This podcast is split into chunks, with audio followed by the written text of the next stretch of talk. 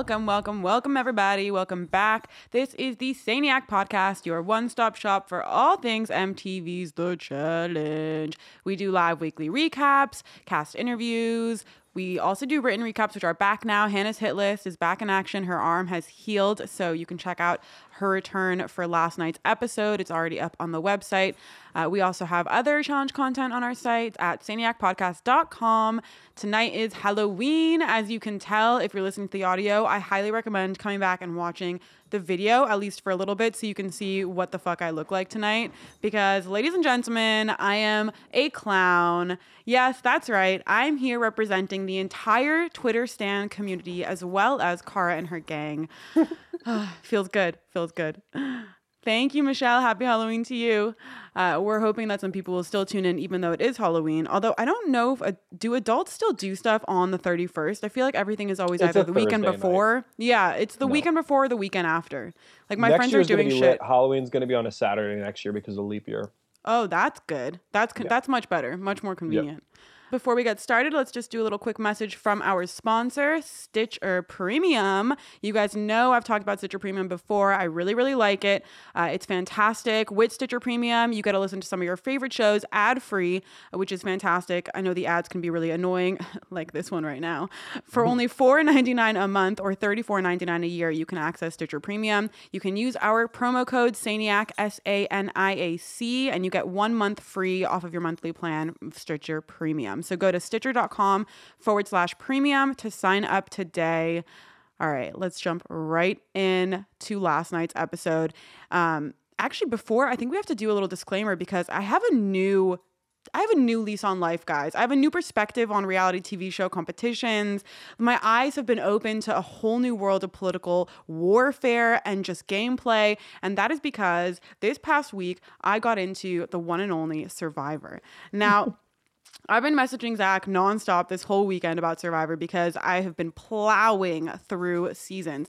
For some reason, the Wi Fi has been really shit since the fires are going on, but I swear to God, last night nothing was working other than Survivor streaming on CBS All Access. So I don't know what that means, if that's some sort of sign from the heavens, but I was just plowing through so many fucking episodes, and it is such a great show. And I also understand so much more about where Zach is coming from now because, like, I get so much more of your perspective after watching some of these Survivor seasons because I see how critical you are of like political moves in the challenge house of just strategic moves when people say that they're making a big move and you know blah blah blah.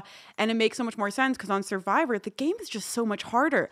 I mean you could be out you could be in one day with everybody and out literally an hour later. You know the blind sides are non-stop and it is s- such a fickle game and there's so much happening non-stop that you know to come over and watch the challenge where these people develop relationships over years and still have shitty political games i can understand how you would be so much more critical of that because it's just ridiculous they have the, The, challenge um, people have such a leg up let's just say Yeah, that. like the, the stakes on Survivor are so much higher. There's there's almost no margin for error. If you plan a big move and you screw up, uh, you're out. You know, Yeah. your entire game blows up.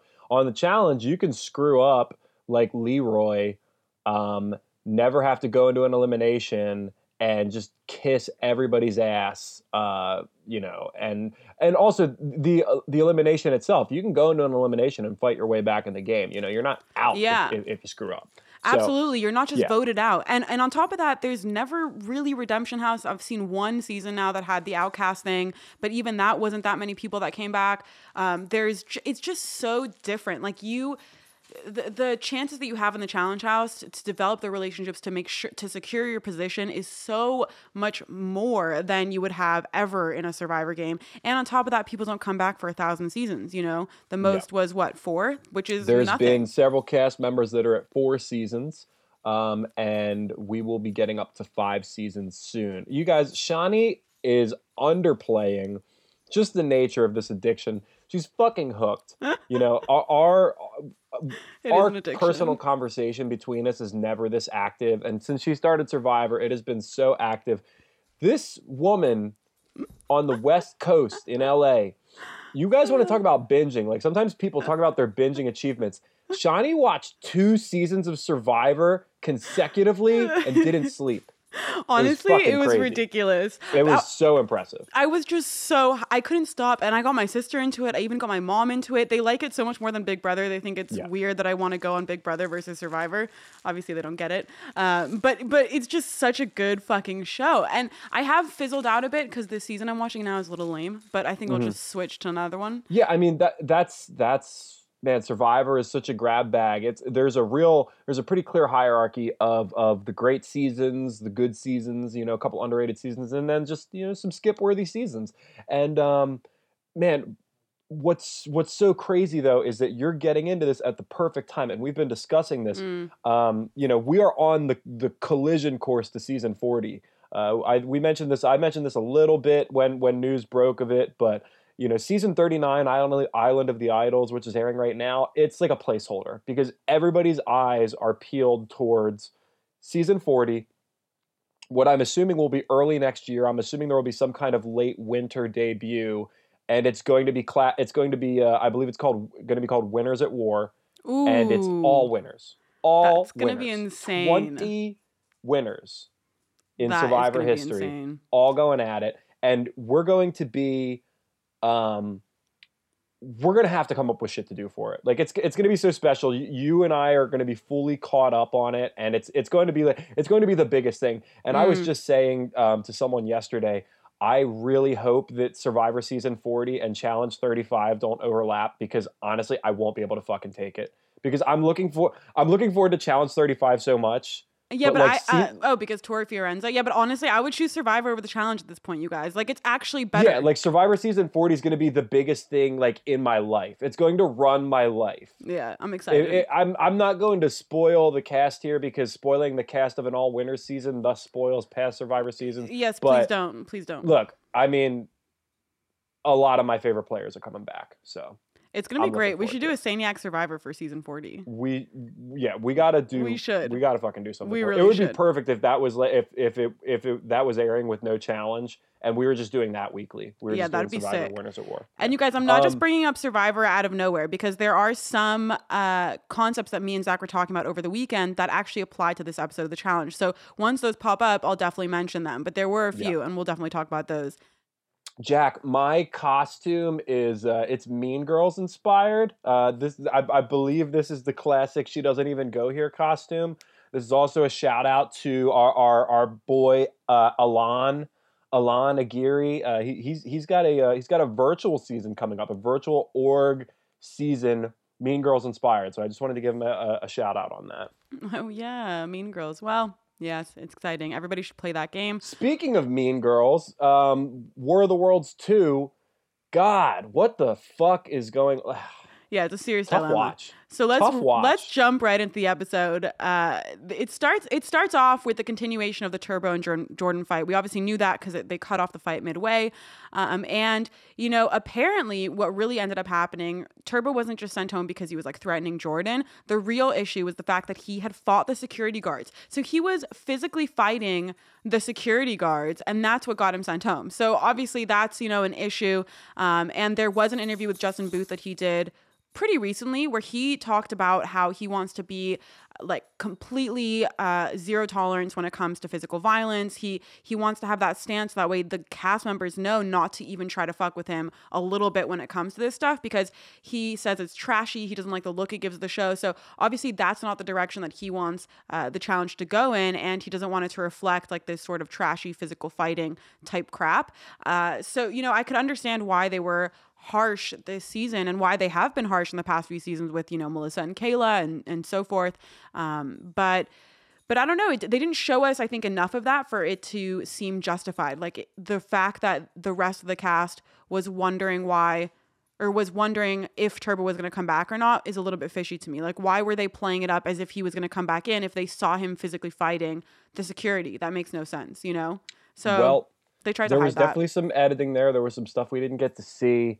Uh, in very predictable challenge community fashion, there was a lot of Stan stuff going on with Oh, Twitter yeah. today, and pe- like everybody trying to be like justice for Turbo. This is Jordan's fault. There was this whole Cara Stan spin cycle of oh, Cara and Ashley, yes, they may have instigated it the first time around, but Jordan actually instigated it the second time around, which is like the Yeah, what is actual. this bullshit? It's one fight. It's one because that's fight. the actual line that that Cara said on the uh. show. So it's so funny that her stands take like her post confessional attempt to control the narrative, and was they literally- like take that as their gospel. How you could possibly separate those two instances as as separate fights? It obviously was a continuation. Like we can't like you can't even you can't even pretend about that. Yeah, whether or not who instigated it or who didn't instigate it i mean the the fight happened and it got crazy and security made the right call in my opinion do i think that well i'll tell you why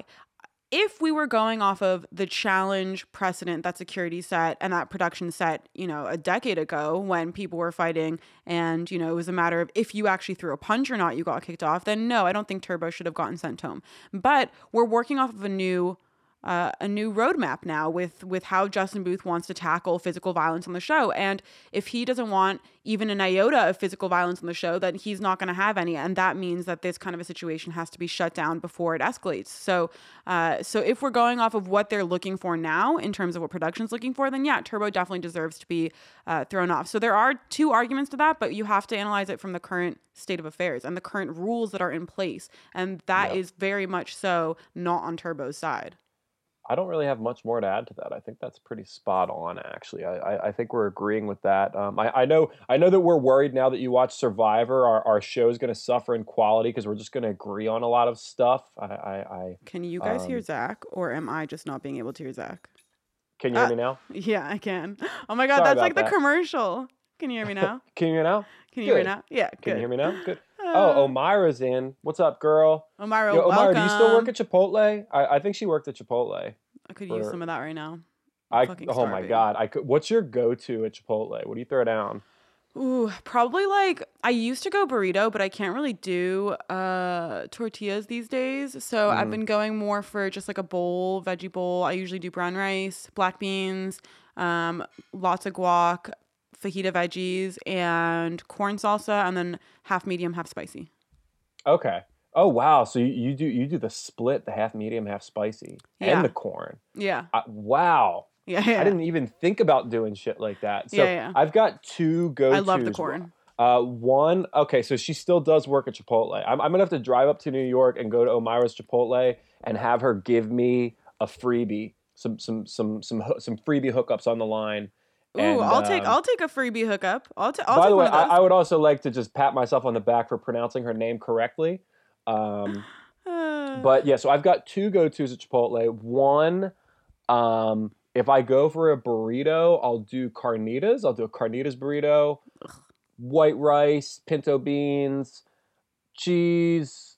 I like the hot, like the hot salsa. But if I go with a bowl, I'll probably throw down chicken, white rice, pinto, do you do like half uh, chicken, half beef ever? No, I should like I should start doing the half. I should start People- doing half and half. my friends are like my meat eater friends. They always used to do that. The like the half half. They love that shit. Half chicken, half whatever the fuck. Mm-hmm. It was Okay, so that sounds like a Cali thing. I need to incorporate that over here. I need Yeah. to bring that to the East Coast. Well, I, also only like do half medium, half spicy because I like both flavors, but I don't like the for it to be too liquid. So you can't have both. Like you can have full s- scoops of either. Then it's just like water. Yeah. Well, I, I've never really been a queso person, but the uh, Chipotle queso is actually pretty nice. I, I appreciate that. I don't like queso. I don't even eat cheese. I don't eat dairy anymore. So I, I just I can't do that shit. You cut it. Yeah, I cut that shit out. Wait, people think that you look like you look like Elliot from Mr. Robot. That's actually a pretty good guess. I would. Oh that's yeah, a I good can one. do that too. He's I trying to be- can- He's trying to be Damien from Mean Girls, guys, but he's Yeah. um. It's listen. It's a last minute costume. Obviously, he's a last minute type of guy. doesn't even go here. They just launched the carne asada. It's so good. Didn't they have carne asada before? Um, no, no. So they, they had steak before, but carne asada is like it's different from steak. I've had it a couple times. It's all right. It's Mm. all right. All right, Um, guys, let's go back into the episode. So Zach, yeah, what were you? people tuned in. People like, oh yeah, they're talking about last night's episode. We're talking about Chipotle. We have more people watching now because we're talking about Chipotle than before. Maybe we should do a food podcast. Yeah, tell us what your go-to is at Chipotle, and we'll shout you out in the comments. And if it sucks, we'll we'll rip you in the comments. Yeah, I if- like that. If you come Everyone- with something whack, you're getting ripped. Drop your guys' Chipotle orders. This is fucking important. We need to know. And even drop your location along with the Chipotle orders because I feel like it matters. You know, what's the Midwest tasting at Chipotle? What is the East Coast eating at Chipotle? What are the West Coasters having at Chipotle? So so drop it all. Well, Chipotle started on the. West Coast, I think, right? It Yeah, like Colorado. started out there. Colorado. Yeah, okay. Okay. And it because my, my friend used to tour with um my friend used to well my, I guess he still does when they play. My friend is in the starting line and when he was touring out on the West Coast It's called the, living st- the starting line. Is that a band? you've never heard of the starting line? No, do, sing something quick. Mm, Come on. that's really funny. No, I'm not going to. I'm a good singer. That that's not me ducking it. I can sing, guys. that Um, feels like any- Zach ducking it, guys.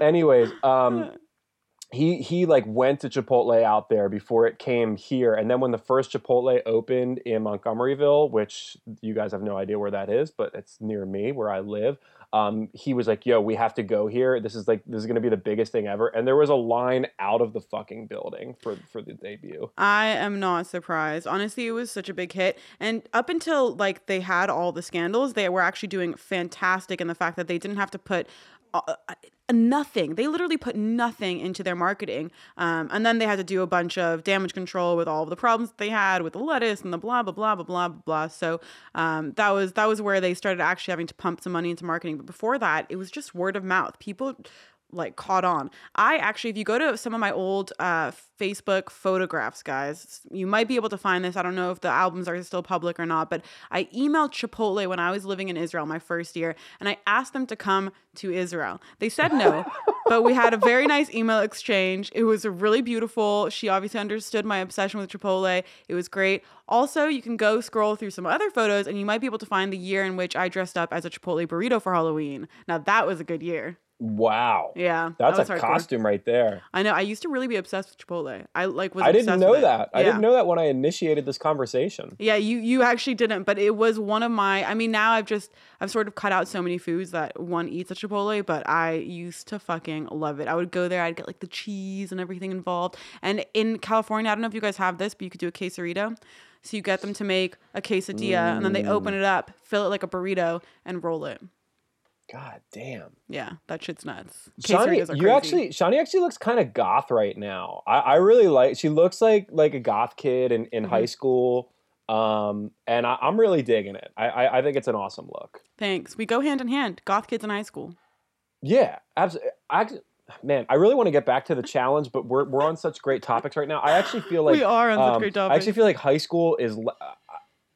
Are goth kids still a thing at this point? I feel like society has shifted in a way where there's like no goth kids anymore, and it's really a shame. Um, you know, No, I think there's still goth kids. I mean, there is still the the sort of goth look, but it's turned into like goth hipster, which I say I, I actually Oh. fall into that category from time to time because I refuse to tan out for long periods of time. So I don't really Mm-hmm. like I can get tan because I get tan fast, but I don't sit out long. Um, and I'm usually very pasty, and I always wear black. Like I like black, and then I like bright color randoms. I was friends with with with goth kids when I was in high school, but you know, from from afar because I did think they were kind of weird. But really, as I got older, I realized they were just kids that wore very interesting clothing and listened to really good music. Yeah. Um, so I'm cool with that. Goth kids have great music taste, guys. If you guys want some good clothing, like goth style clothing, but also just applicable to all, because if you get just a few pieces from there and pair it with other stuff, it looks very, very, very chic and very sick. Is Dolls Kills? I'm fucking obsessed with that website. I literally have scrolled through. I haven't. I, I actually Eva's bought something, but I haven't bought anything yet. But their clothes is so cool. It's just amazing. I know, Omira. I know the quesarito is the worst thing to make. Obviously, it's hot. You're having to roll it, but it's so delicious. this is great. We're we're getting uh, behind the scenes. It's so we're, We're getting like yeah, like employee tea right now that it sucks to make a quesarito. Uh, Honestly- Irving, Irving, uh, Zachy Maria is not around, but I'm a clown, so I represent the entire Yeah. Cara Maria and Stan community. And Cara Maria doesn't even go here, man. So I'm I'm just I'm just here to let you know that. oh my god! I'm actually dying. Do a hand signal when you start talking about the challenge. All okay. right. All right. We can start now. Let's go back in. Okay, Zach. There so, we what go. were you saying when you were slightly muted talking about Turbo's fight? Give us your take on this. Uh, I pretty much said that I just agree with you. There's not really much more I can add to it. So Wow, it, it was it was unimportant. My mic was muted. Great, Um, excellent. Yo, Jack, Cara is not a goth. Cara is such a fraud. Oh my god, don't even get me started. I guarantee you. Find me honestly, I should do the dirt. I should dig and find someone who went to high school with Cara because I guarantee you that one, she was not a goth. Two, she I bet you her parents are rich. I'm almost positive Cara comes from a wealthy family. I so she probably went to some kind of like private school. I mean, she um, has a horse. I don't know if she bought it herself, but I feel like people yeah, who buy she has horses. a fucking horse. Yeah, People who I've own horses to me are just but, rich. uh, yeah, middle middle class people don't do equestrian. Okay, that's an upper class family in New England that owns a horse. Cara was not goth. She wasn't a weirdo. Oh, yeah, she lived in got cast on Fresh Meat too, and she tried to portray this weirdo thing. Whoa, whoa, whoa. Okay, whoa, whoa. That is- that is- I disagree with that, first of all, because we don't really know if she's a goth, but I would say she definitely was a weirdo. Like, that was her. She, Uh, I mean, she I've seen photos. sports, but I don't know if she was a weirdo. She was doing like model photos when she was 18. So Yeah, but you can be a weirdo model.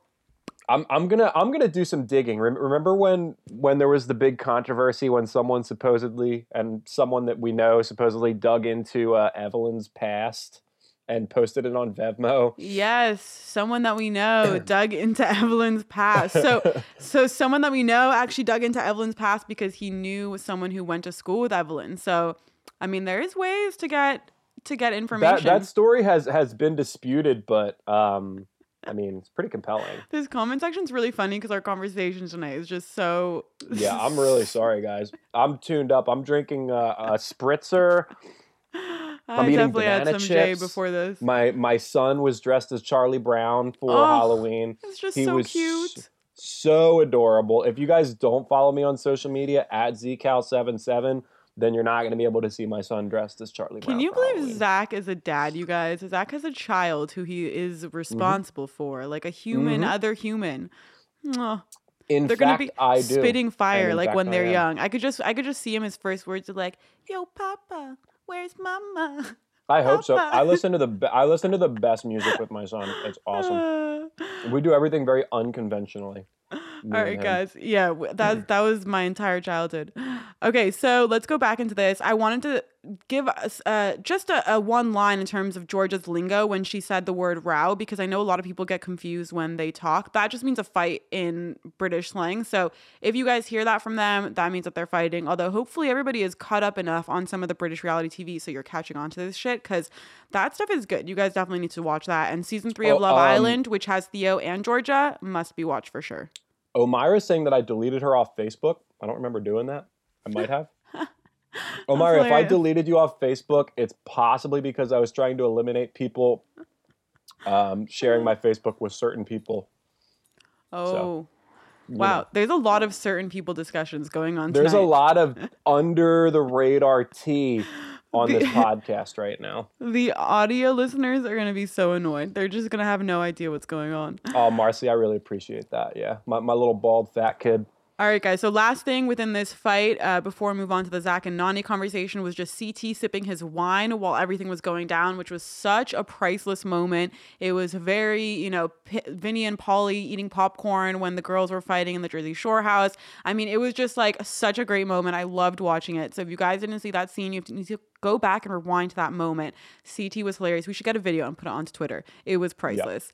Uh, and then we jump right into the Zach and Nany conversation. They're talking about how Turbo doesn't understand, and you just see the relationship between Zach and Nany, which I think is really cute. And also, it shows how much Zach obviously loves Jenna because he's so close to Nany, presumably because, you know, Nany and Jenna are best friends, and he obviously has Nany's back in the house. And then we get into uh, the Cara, Leroy, Kam, Ashley, Ninja picnic table talk. And Good God. this was um this was uh, frustrating for one big reason for me in the fact that Leroy saying that he needs to align himself with the stronger numbers and that Paulie has the strongest numbers and that's who he has to go with. when Leroy is the single swing vote to create the numbers on either end of the spectrum. So whoever he goes with has the numbers. So him going against Nany is not because he has to be with the numbers, but because he is wanting to be on that side for some reason. Whether it's Kam's influence because they're hooking up, who knows? My mom is filming me again. Hello, uh, and and I have no idea what his real motivation is for choosing that side. But literally, he could be on either end. He doesn't have to go with the numbers because he is the numbers. He himself changes the entire game. He changes every single vote if he votes with Josh and Tori and all of them. I mean, it flips the whole house around. So he could very well be with Nany and still make it to the end, and he would make it to the end with a stronger team. Uh, not even a disputably stronger team. Like this is actually a stronger team without a doubt. And so for him to for him to play up the card that it's about the numbers frustrates me because he is the single the single swing vote for this. He could change the power on either end. It's just weird. I I just can't believe that Leroy has played this many seasons of the show, like double digit seasons, and he is a follower every season. He has this guy has never run an alliance. This guy has never been like top 3 in an alliance. He is always down the the ladder and he's doing the same thing. It's embarrassing. It, I can't believe it. And now he's sitting there at a table with four other people, I think, and he's last in that order. Yeah. And I don't even think Paulie was there. So then bump him even further down. And you can you can just see it. Do you really think there's going to be that many spots in the final for you, Leroy? I no, don't know about that, homie. That's that's actually one of the only reasons for which I understood why he would maybe go to that side is because physically he's stronger than most of that side, right? And so he would likely make the final over some of those other competitors there. But he's also not setting himself up to win the final in that case because he's going to go into the final with a weaker team versus a stronger team. I just don't know. Like, there has to be, I mean, I understand that you could look at this from either ends of the spectrum. You could say Leroy is following whether or not he goes on one side or the other, and you could say he's leading whether he goes on one side or the other, or playing his own game. Because at this point, um, you know, he's not with bananas, so everyone's going to say it's kind of his own game, or he's following based on whose side they like, right? But for me, it's more a matter of the fact that why choose a side with Cara, who sent you into elimination right before a final over a guy who she'd been hooking up with for a season? Why choose a side with someone like Paulie and them, who sent home your number one ally in the game? Why choose a side with a girl who basically, you know, you had this beef with or this romance that you then fell out with? All of these reasons, like there's so many reasons for him not to go on that side, yet he's he's gravitated back to the Paulie and Cara end. And it makes no sense. Why not choose a side with someone like Nany, who's been your best friend and who did your first ever TV show with you more than a decade ago? You know, with all of the other people who had your back, who were not trying to vote out your number one allies. Like it just, it doesn't make sense how this progression has gone. If the numbers were so drastic, like where Paulie and Cara and it was versus like three of them on the other side, then I would get it. You know, it's really, you know, mob or die at that point. But it's not. It's really not. And so I just don't know what his major motivation was. And I'm actually curious to find out because I would love to be able to speak to him and ask him that question because it doesn't seem like numbers can really be the only reason. Jack is saying Kam, and honestly, to me, that's really the only thing I can I can think of that it would be Kam because why else? Like, why else would that make any sense to you you know if i i don't know it just it just doesn't seem like it has any logic to it and people just hate that he's aligned with Cara, says Jessica but it's less that he's just aligned with Cara like as a person that everybody hates and more why is he aligned with someone who backstabbed him so severely yes um Irving to, to answer your question I'm not criticizing Leroy as much about because yes, you're right. No matter what way he goes, he's on the bottom of the totem pole. My issue is that why are you? But not always, really. But yeah, not really, like, because Nany how, would have how does Leroy. Zach find a way? How does Zach find a way to stay in between alliances and be like higher up on the priority list? Every like he's Zach's never in. But danger. Leroy wouldn't actually be bottom if you think about the fact that Nany is to Nany, Leroy is her number one in that house. Zach would be her number two, right? Because Leroy is closer to Nany and Zach is close to Nany because of Jenna and all of that. But but to Nany, Leroy is for sure her number one. Is there anybody on the Cara side that can say that Leroy is their number one in that house? Nope. I don't think so. No, I don't think so at Kam's all. number one. Kayleigh's Kam's number one. Yeah. So so exactly. So you know what I mean? So we have to think about it in that way and that I don't actually think he would be further down. He would still be close to the bottom, maybe, sure, maybe the you know the last few, but he would have someone who has his back fully and that's a really important thing to have in the house. I don't know, it's just it's weird. You know, I I'm going to go with Jack on this and say that it's really because of Kam because I guess, you know, a girl can have that kind of a swaying power on a guy. But other than that, just there is no more I can't think of anything rational. there's very few players I can think of that have played, let's say, seven, eight seasons or more, and have never like run an alliance, never been at the top, like never been like one of the top people in an alliance that ran the game ever. I'm thinking like Leroy and Robin. That's mm. pretty much it. If you think about all the people that have appeared on these seasons, she tried, they, bless her heart. They, have all been in power positions, and Leroy has never been in a power position because he's such a willing follower, and it ends for him ev- the same way every time. Vendettas is one of the biggest screw jobs in recent challenge memory where where Cara chose Kyle over Leroy to go to the finals, and then Leroy had to go into elimination against Brad. It was fucked up. I liked it at and, the time for entertainment, but it was still like I would never yeah, go and, and he willingly her. comes back and works with that person again. And how can you trust a person after mm. they do that to you? Yeah, unless just you're just like like unless you're so incapable of running a game yourself that you have to go right back to them. Uh, Dirty Thirty, Leroy got squeezed out because he was in because he he was he just wasn't important enough for for people to not say his name in, in that Veronica vote where, where she where Brittany tried to use the burn the burn vote that and then beautiful. Veronica was like, well, I'm just going to say Leroy. That was a beautiful move by Veronica. It was a genius move, Oof. and it was an and it was it she was able to do it because Leroy never goes into a house with stroke. Bottom line.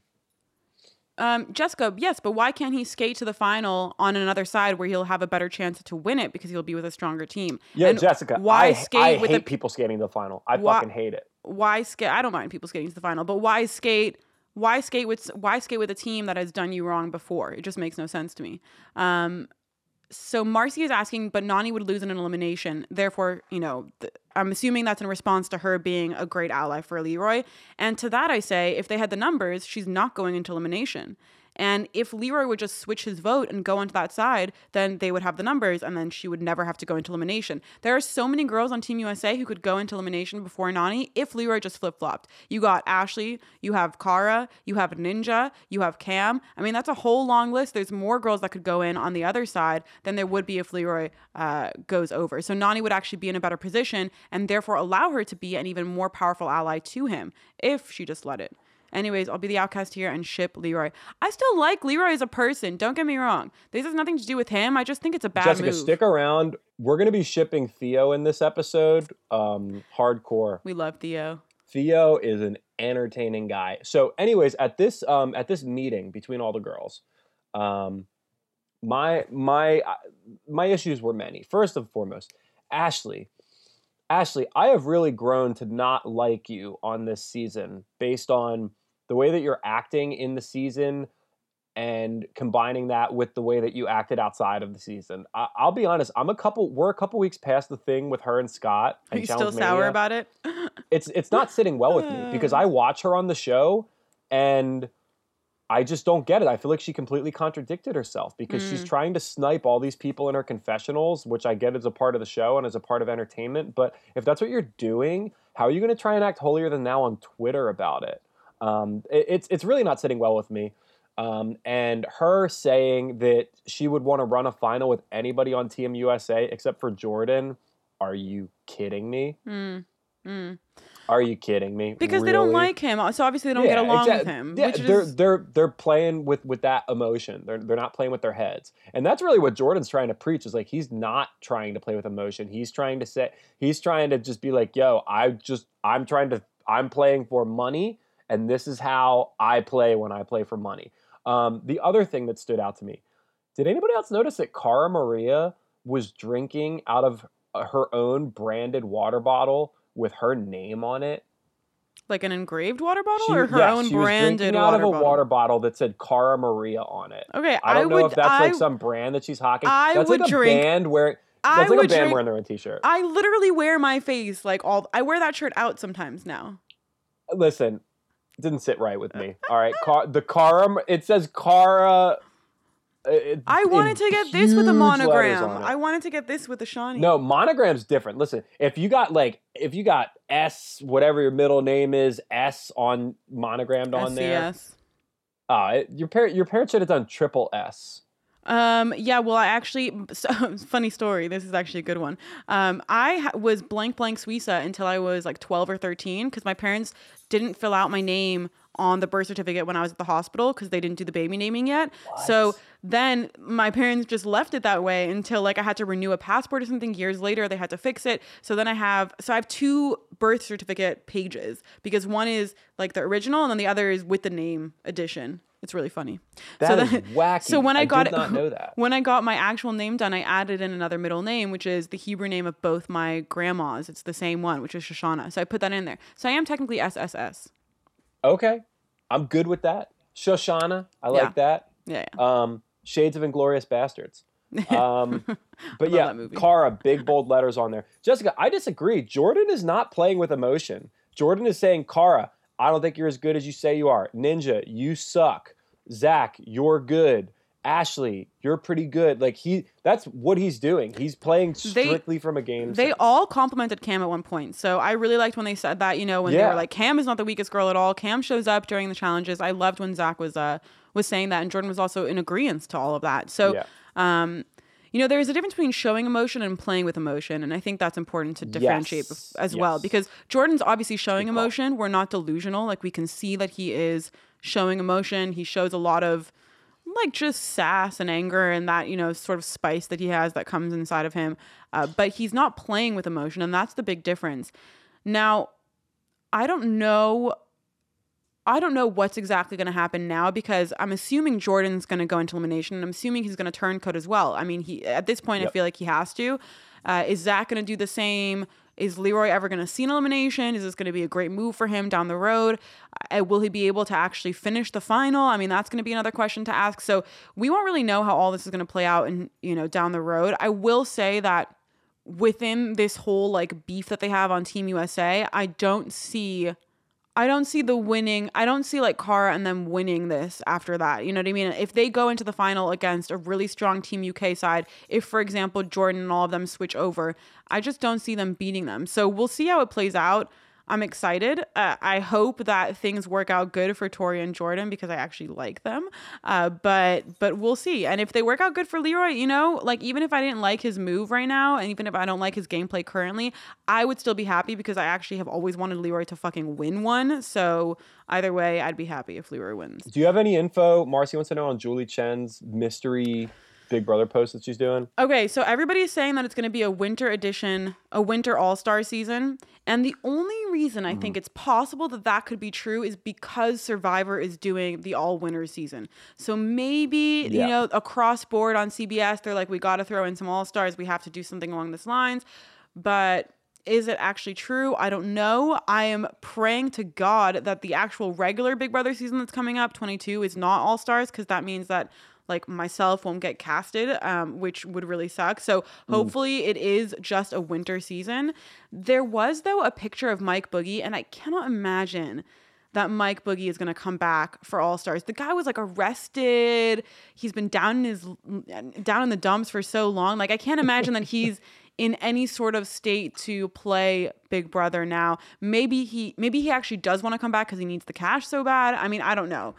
But it would be weird to see him. He's probably like 60 now. How old is Mike Boogie now? 50, 60. He's just, and he's, I don't like him at all. So hopefully, you know, he's not on the cast list if they end up do, you know, if they end up having it and it's all the Julie Chen posts.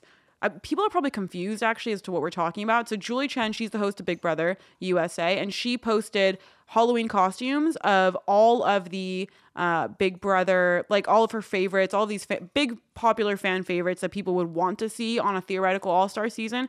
And so she dressed up as them and posted pictures from the Big Brother diary room.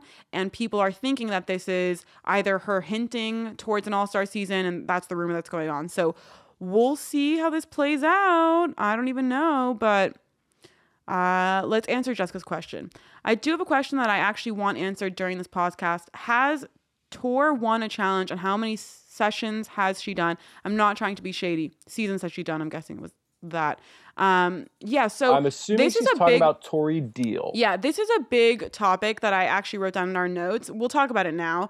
Uh, everybody is commenting online as to why is the house hyping up Tori so much. And so what we're not seeing every single day is them working out every morning, them working out every night, um, them actually competing in the challenges because we haven't been able to see these individuals shine on a daily challenge properly yet. The only one that we really saw an individual time for was the swimming challenge and a little bit today with wrestling, but I mean, it was so minor. You know, we haven't seen them compete solo to the point where we can say that's the badass of the season. That's the person Yeah. who's killing it and who's the best. But the cast can. They can see when they're lugging the crates on who's running back and forth, who's bringing the most crates, who's not stopping, who's never complaining, who's swimming the fastest, who's, you know, who's who's pushing it, who's working out multiple times a day and all of that. So if every single person in the house, including Pauly, including Cara, including all these people are saying that, you know, Tori is the strongest female, and every single person on the other side has seemed to come to agreement that Tori is the strongest female, then that to us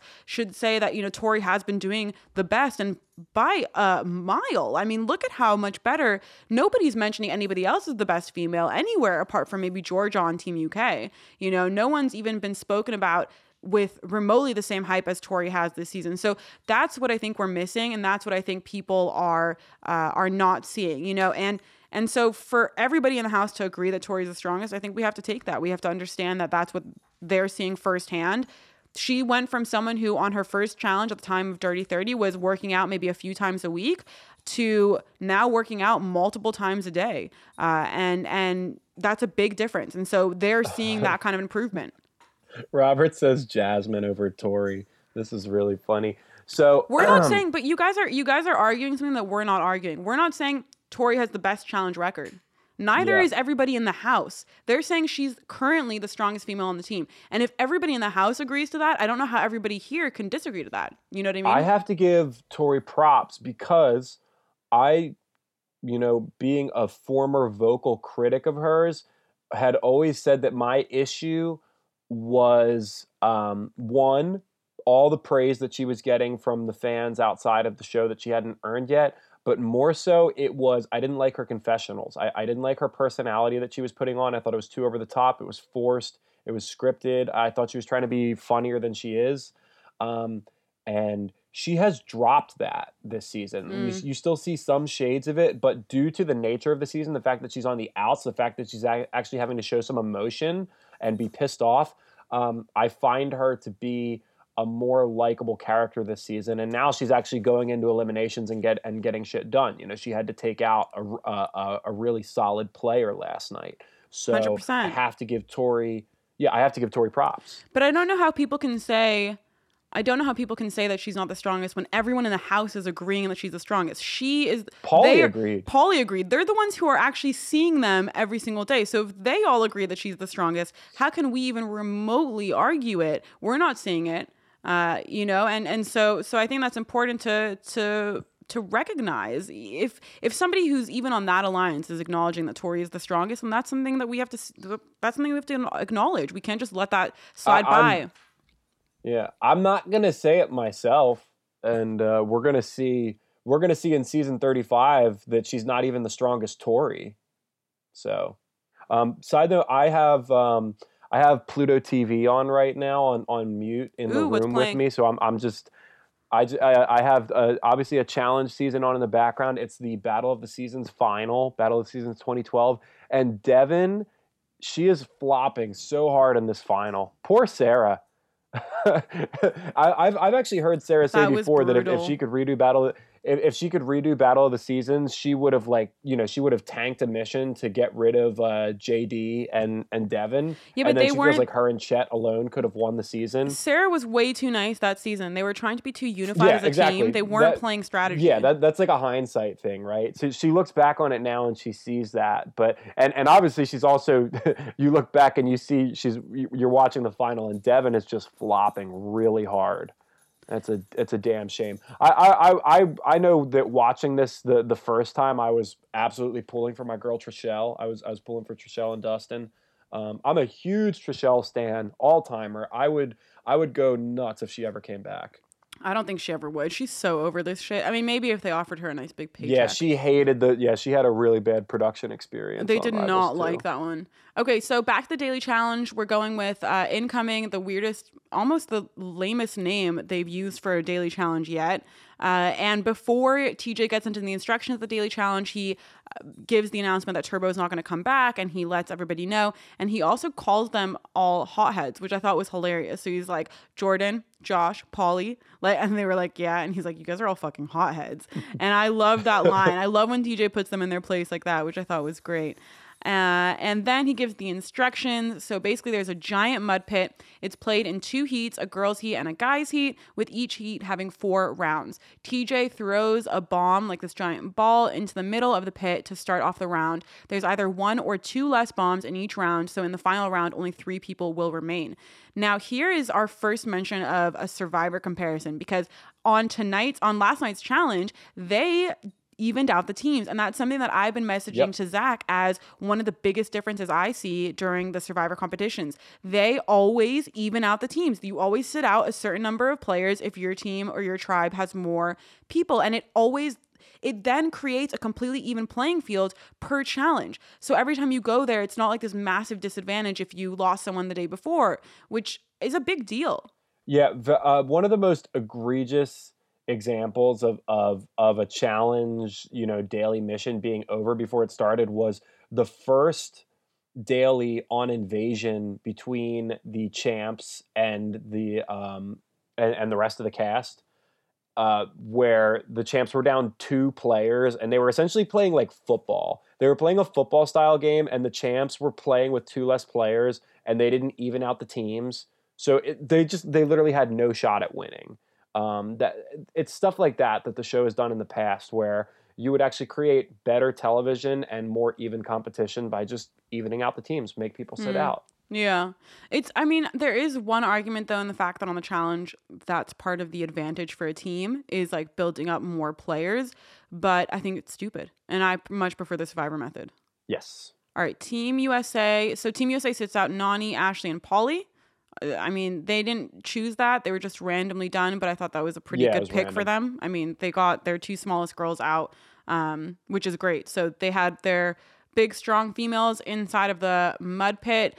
Um, and I mean, they did pretty well. You know, they kind of, Team USA was sort of at a, at a disadvantage because Rogan has played rugby so often. Uh, Joss is like made for this kind of a sport. I, we've, you know, we saw it when he wrestled against Derek. So, um, I, I was excited for Team UK to be able to, you know, finally have a chance at one of these. I didn't think their females would do as good as they did, but they fucking killed it. Um, so the Team UK, they swept USA. I mean, they did really well. They won their heat for the men, and then the women came in and they also killed it. And you had Kayleigh, who essentially ran a ball out of the ring every single time except for the final he- final Yeah, round of that heat. I mean, nobody was even looking at her. I think what she did was she always picked the ball that was furthest away so she didn't have to go in to make contact Yeah. and just ran it right out, which strategy wise was obviously very smart. Uh, did she want to like get in there and get dirty? Eh, not so much, but uh, that's understandable to some extent. Um, but she she really was untouched the entire time. I was shocked. I was shocked no one caught on after the second round. I, I yeah, I, I don't know. I think maybe at first it was an intentional strategy by the U.S. to say, all right, you know, obviously they're going to get some balls. Let Ka- at least let Kayleigh get one. We'll deal with her later. But then, uh, you know, once you lost the numbers in that game, it was pretty much over for you. So Mm. Kayleigh was able to just you know help them out all the way to the end. Obviously, some people are going to want us to talk about. Um, the fact that this daily challenge actually gave the alliance that we've been so critical of a chance to show out um, and people are saying that Jordan uh, he flopped in in this challenge. Jordan was the first male out, which which essentially swung the game to the point that that, that the males weren't going to win that heat after he went out first. And so Jordan was the first male out for the U.S. and Cara was the last female out for the U.S. Uh, how do you feel about that? I think he was trying to get into the ring a bit too much and try and like help out physically in the competition. Whereas I think he should have pulled back and taken a strategy like Kayleigh did and literally run for the furthest ball and just sprinted it out. Because Jordan's a really fast runner, and I could see him mm-hmm. having done that, but I, I, he just got too involved into the middle of the pit. So um, I don't like I, I I don't like the strategy that he used, and I think he was going more uh, along with everyone else, and so that's where I think his my, his my personal stance. Um, sure, I'm. I yeah, Jordan. Uh, he underperformed in this, and he did not use the best strategy because yeah, he ended up having to spar with with CT and a couple other guys that are you know bigger than him size wise, and he you know he he ended up losing and swinging the game. What I don't like is the very very um, predictable spin in the confessionals from Ashley and then from from all the, all the fans afterwards like oh Jordan you talk all this game and then you flopped it's like okay. It, it's it's literally one game one daily where um I don't yeah, know. It, it just went a certain way. The thing it, is, it doesn't write the narrative for me. We for example right with Kam when we were going through all of her eliminations we were not discrediting her, like her entire elimination record based on one moment, right? It was this compound, yeah. like all of these eliminations that compounded into um, us questioning whether or not her elimination record should stand as highly as it does, right? And this is something that a lot of people have discussed, even really big Kam fans. So it's not it did it wasn't just one instance and i don't think that you can judge someone based on one moment do i think he could have done better yeah but i really think he needed to rethink the strategy on on how he played that game and i think that was his biggest fault. I don't necessarily think the physical was his biggest fault. So far, this episode was um, this episode was competitively the low point of the season for Jordan because he did not perform well in the daily, and then in the um, in the elimination deliberation and the way it all played out, you know, he came up short there mm. as well because uh, you know he he got squeezed by the numbers and his closest ally ended up going in. So obviously it was not a, a great episode for him performance wise. I will say he did have some shining moments from from my side, uh, from from my um, perspective, which we'll talk about. Um, and then Cara in the daily challenge, yes, obviously Cara performed well, and this was and, definitely and her high point. Hard, definitely her high point. This was yeah, this was her high point. You know, without having to deal with all the other stuff, and you actually get to see her for once do something in recent seasons that backs up what everybody says to her. But like this style daily, you know, what it required, it plays into Cara's strengths. That those are Cara's strengths. It's upper body. That's that's that's what it is. Upper body and grip strength. That's what Cara's entire game is based around. So this played into her strengths and she went in there and she got to show out. So I'm I'm good with that.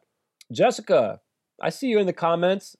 I don't think I'm avoiding her quote unquote greatness. I'm sitting here uh, giving her a compliment for. I feel like I have to argue that point because I don't know if.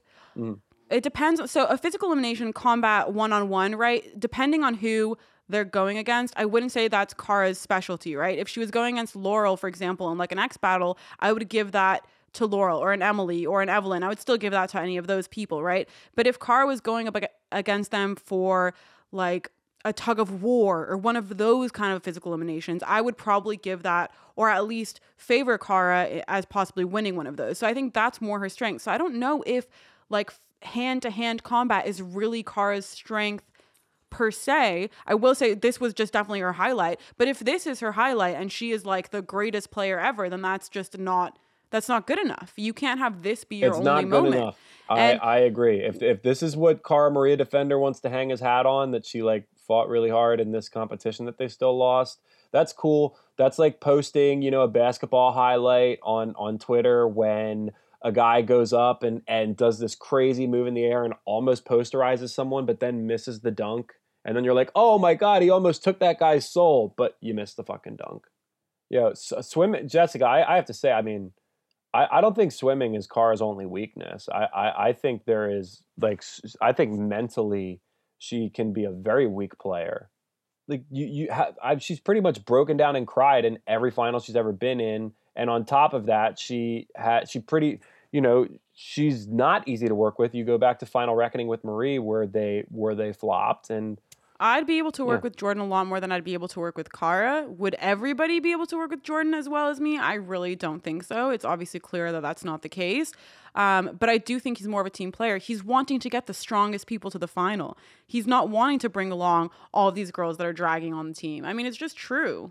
Um, okay, let's move on. Let's go into uh, the end of this challenge here because there were some fine moments of this daily that we have to discuss. Georgia taking that ball from Ninja was priceless. I don't think Ninja like Ninja didn't realize she wasn't aware enough that she had to actually be in the end zone as opposed to just touching the the string. So Georgia capitalized on that moment. She grabs the ball and uh, and scores that point and and kicks out Ninja for that round, which I thought was great. And right then and there was Zach's favorite And moment of the we get night. Theo saying, "Get out of here, Ninja!" It was fucking priceless. Oh my guys, god. Theo, I'm not going to say that he hates Ninja. I see that they communicate on Twitter and stuff, so I I know that there's there's some good natured communication. But in the two seasons that they have done together, Theo has been the one to point out every time that Ninja flops and she comes in with a reputation that she never lives up to. You know that last year when when she uh, in the the rope swinging mission that Paulie got purged on, where she fell the first time, and Theo was like, "Ninja, you're this big bad climber. You you, do all this Ninja Warrior stuff. You you just fell in the water. Like he- he did that." And you can always tell that he's kind of keeping an eye on Ninja and the fact that she's always falling short of the reputation that people set forth for her. He- And then when this happened, and once again, Ninja just showing a lack of an athletic background, a, a, lack of, of certain skills here, getting manhandled by Georgia, and then dropping the ball in place for Georgia to recover and score. That's and beautiful. Theo's right there to, to just give her the boot. Get out of there, Ninja! It I was beautiful. I took video of it and I watched it like 20 times. It was so funny. uh, Jessica, I I think Kam ticks most of the boxes too. I think Kam is. I would say Kam is. I would say Kam is like the second strongest female on, maybe the second or third between her and Ashley. On like yeah, I would say Tori's stronger. Um, but I would say Kam is just there. Uh, but I'm not saying Tori's well rounded because she swims. I'm saying Tori's well rounded because that's what every single person in the house has vouched for. So that's really where it comes from. As far from. as I know, Kam can't, uh, you know, Kam could possibly be a liability running and swimming. I thought so Kam was a decent runner. I think she's a And, and eating, and she can't eat either. Oh, I can't eat for shit. I, that would be my biggest I- I- liability. I, would not. I wouldn't. I think I'd actually Kam sit is, them out. is mostly Kam's mostly strength based here, and and you saw that in the challenge I when she threw Kam- Jenny. I think Kam can run. I've we've never heard complaints about Kam not running or her endurance whatsoever. If anything, Well, she's proven that she's got pretty we'll good see. endurance on a lot of the daily challenges that have happened. So I'm not so sure about that one. But um, but I would rank her like just below that. I'd rank her higher than Nany for sure. Okay, so let's go. Let's go into Kayleigh being the speaker because this was quite a situation. So obviously, Team UK wins. The the girls they blew it out as well. They killed it. Um, at the end, it was really just uh, Kayleigh and who else was it against? Kayleigh and Dee against Cara. Took them a little bit of time, but they got the they got the bomb, quote unquote. Um, and Kayleigh ran it out. Uh, Kayleigh became the speaker. This was like a huge this was a debacle in my eyes. I do love that Team UK speaks up aggressively when it comes to these moments. I think Team USA needs to do this a lot more. Like they actually actively take their game into their own hands. And when these kind of situations are about to happen where somebody's going to get chosen for something that they just don't want them to be picked for or would be horrible for their game, they speak up about it. They don't just let it happen and then they're like, oh, that sucks, you know, so and so is the speaker. So Kayleigh becomes a speaker by a vote. TJ gets so mad at everybody yelling and screaming that he's just like, shut up, take a vote. Um, and it basically comes down to CT uh, voting for Kayleigh, obviously. And, and, you know, he's pretty much chosen his alliance and he's chosen his side. Um, and then Kayleigh picks Jenny and Joss. And I knew the second she picked Joss that this was just going to be a disaster for Georgia because Joss is so close to Kayleigh. Joss is to Kayleigh what Leroy needs to be to Nany. Like that, I, I see what you're saying. do you know what I mean? Joss will follow Kayleigh to the ends, right? Because he trusts her judgment. he's with her. He he wants to like play this game. They've been so close for so many years that to him it's like more fun to play along her side, right? And I just feel like if Leroy was a bit more like that to Nany, things would be more in our favor as viewers. Mm-hmm. But Joss is a great friend. I think Joss is a fantastic friend to to to Kayleigh. Joss is one of those people who's so like he's such a straight shooter that to him he you could see the inner tor- inner turmoil that he had just even coming to this decision to be able to even send in Georgia. So the fact that he was doing it, he really was putting in all of his trust into Kaylee. Um, and and you know that shows a good friend. That shows a really fucking good friend. Um, Okay, so after Kayleigh's the speaker, we go back home and we have Nany and Leroy, and they, you know, they just start fighting again. Obviously, you know, it's, it's this back and forth that's happening throughout the season because, um, you know, they're having this beef, one's on one side, blah blah blah, and they just keep arguing about the same things and. I, I, it's sad. It's sad to watch. They were such good friends. I watched their Las Vegas season. I love their Las Vegas season. I wish that they were in this house and being a united duo. Like it'd be cool if they were secretly playing both sides, but they're not doing that, you know? They're not like this duo coming in there as this mad powerhouse couple alliance trying to play either end and have them all fight each other. Instead, they're fighting th- within themselves and that's that's sad to me to watch. Oh, Leroy. I, I'm at a loss. Kayleigh and emotional like Nany though. Yeah, Kayleigh's not as emotional as Nany, but I mean, I think for Nany this is deeper because she's been on the challenges so much more. So for her, it's like I don't know. I feel like there's so much more emotion. I f- whenever we see these people come back, there's so much more emotion when they're coming to compete because they have had so many chances to win and they haven't yet. So there's so much pressure. Also, I feel like they want to stop doing the challenge, but they still want to win, Yep. right? So they and then they keep having to come back because they Yeah, just want the get win, but they're not like into it Yep. anymore. Yeah, yeah. Uh, okay, so um, then we go to the tribunal, and this is where Team USA votes in Tori. We obviously knew that they were going to do this based on what they were talking about before, but I have a question for you. Yeah. Do you think if Jordan had asked some of the other people on the tribunal for their vote before he asked Leroy, that they would have said Nany, and then he would have had to switch over and not say Nany and therefore say Ninja? Because he would have never said Nany's name, and he, you know, burning a vote at that point would have been It's stupid. an interesting point, but I think it was locked.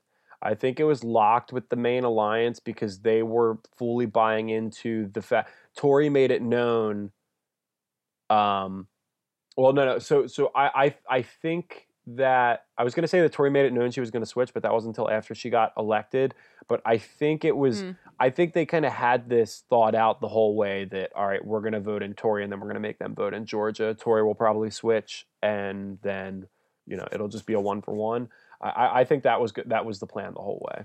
Yeah, I feel it it has Kam written all over it. This is like such a Kam Yeah. plan, so I could I could see that being the case.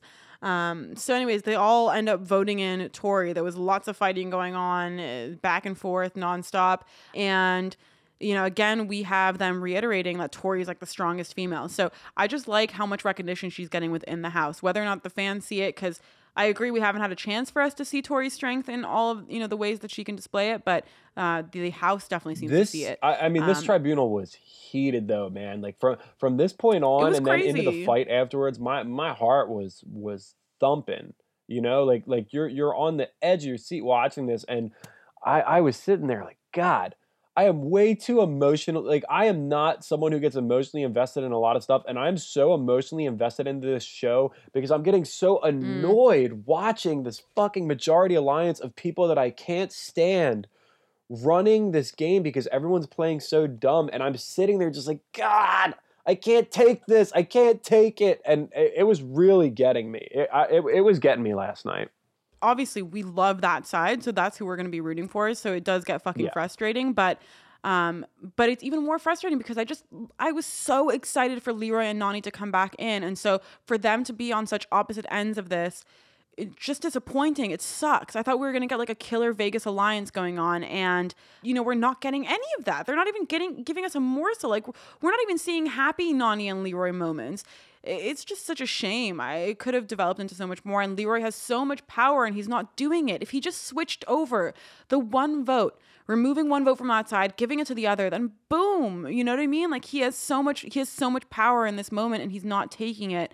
And I see that as where Nany's frustration really lies because she sees that. She sees that essentially her oh, wow, it's actually just funny what I just realized that while Cara chose a guy she was hooking up with, Kyle, instead of yeah. Leroy.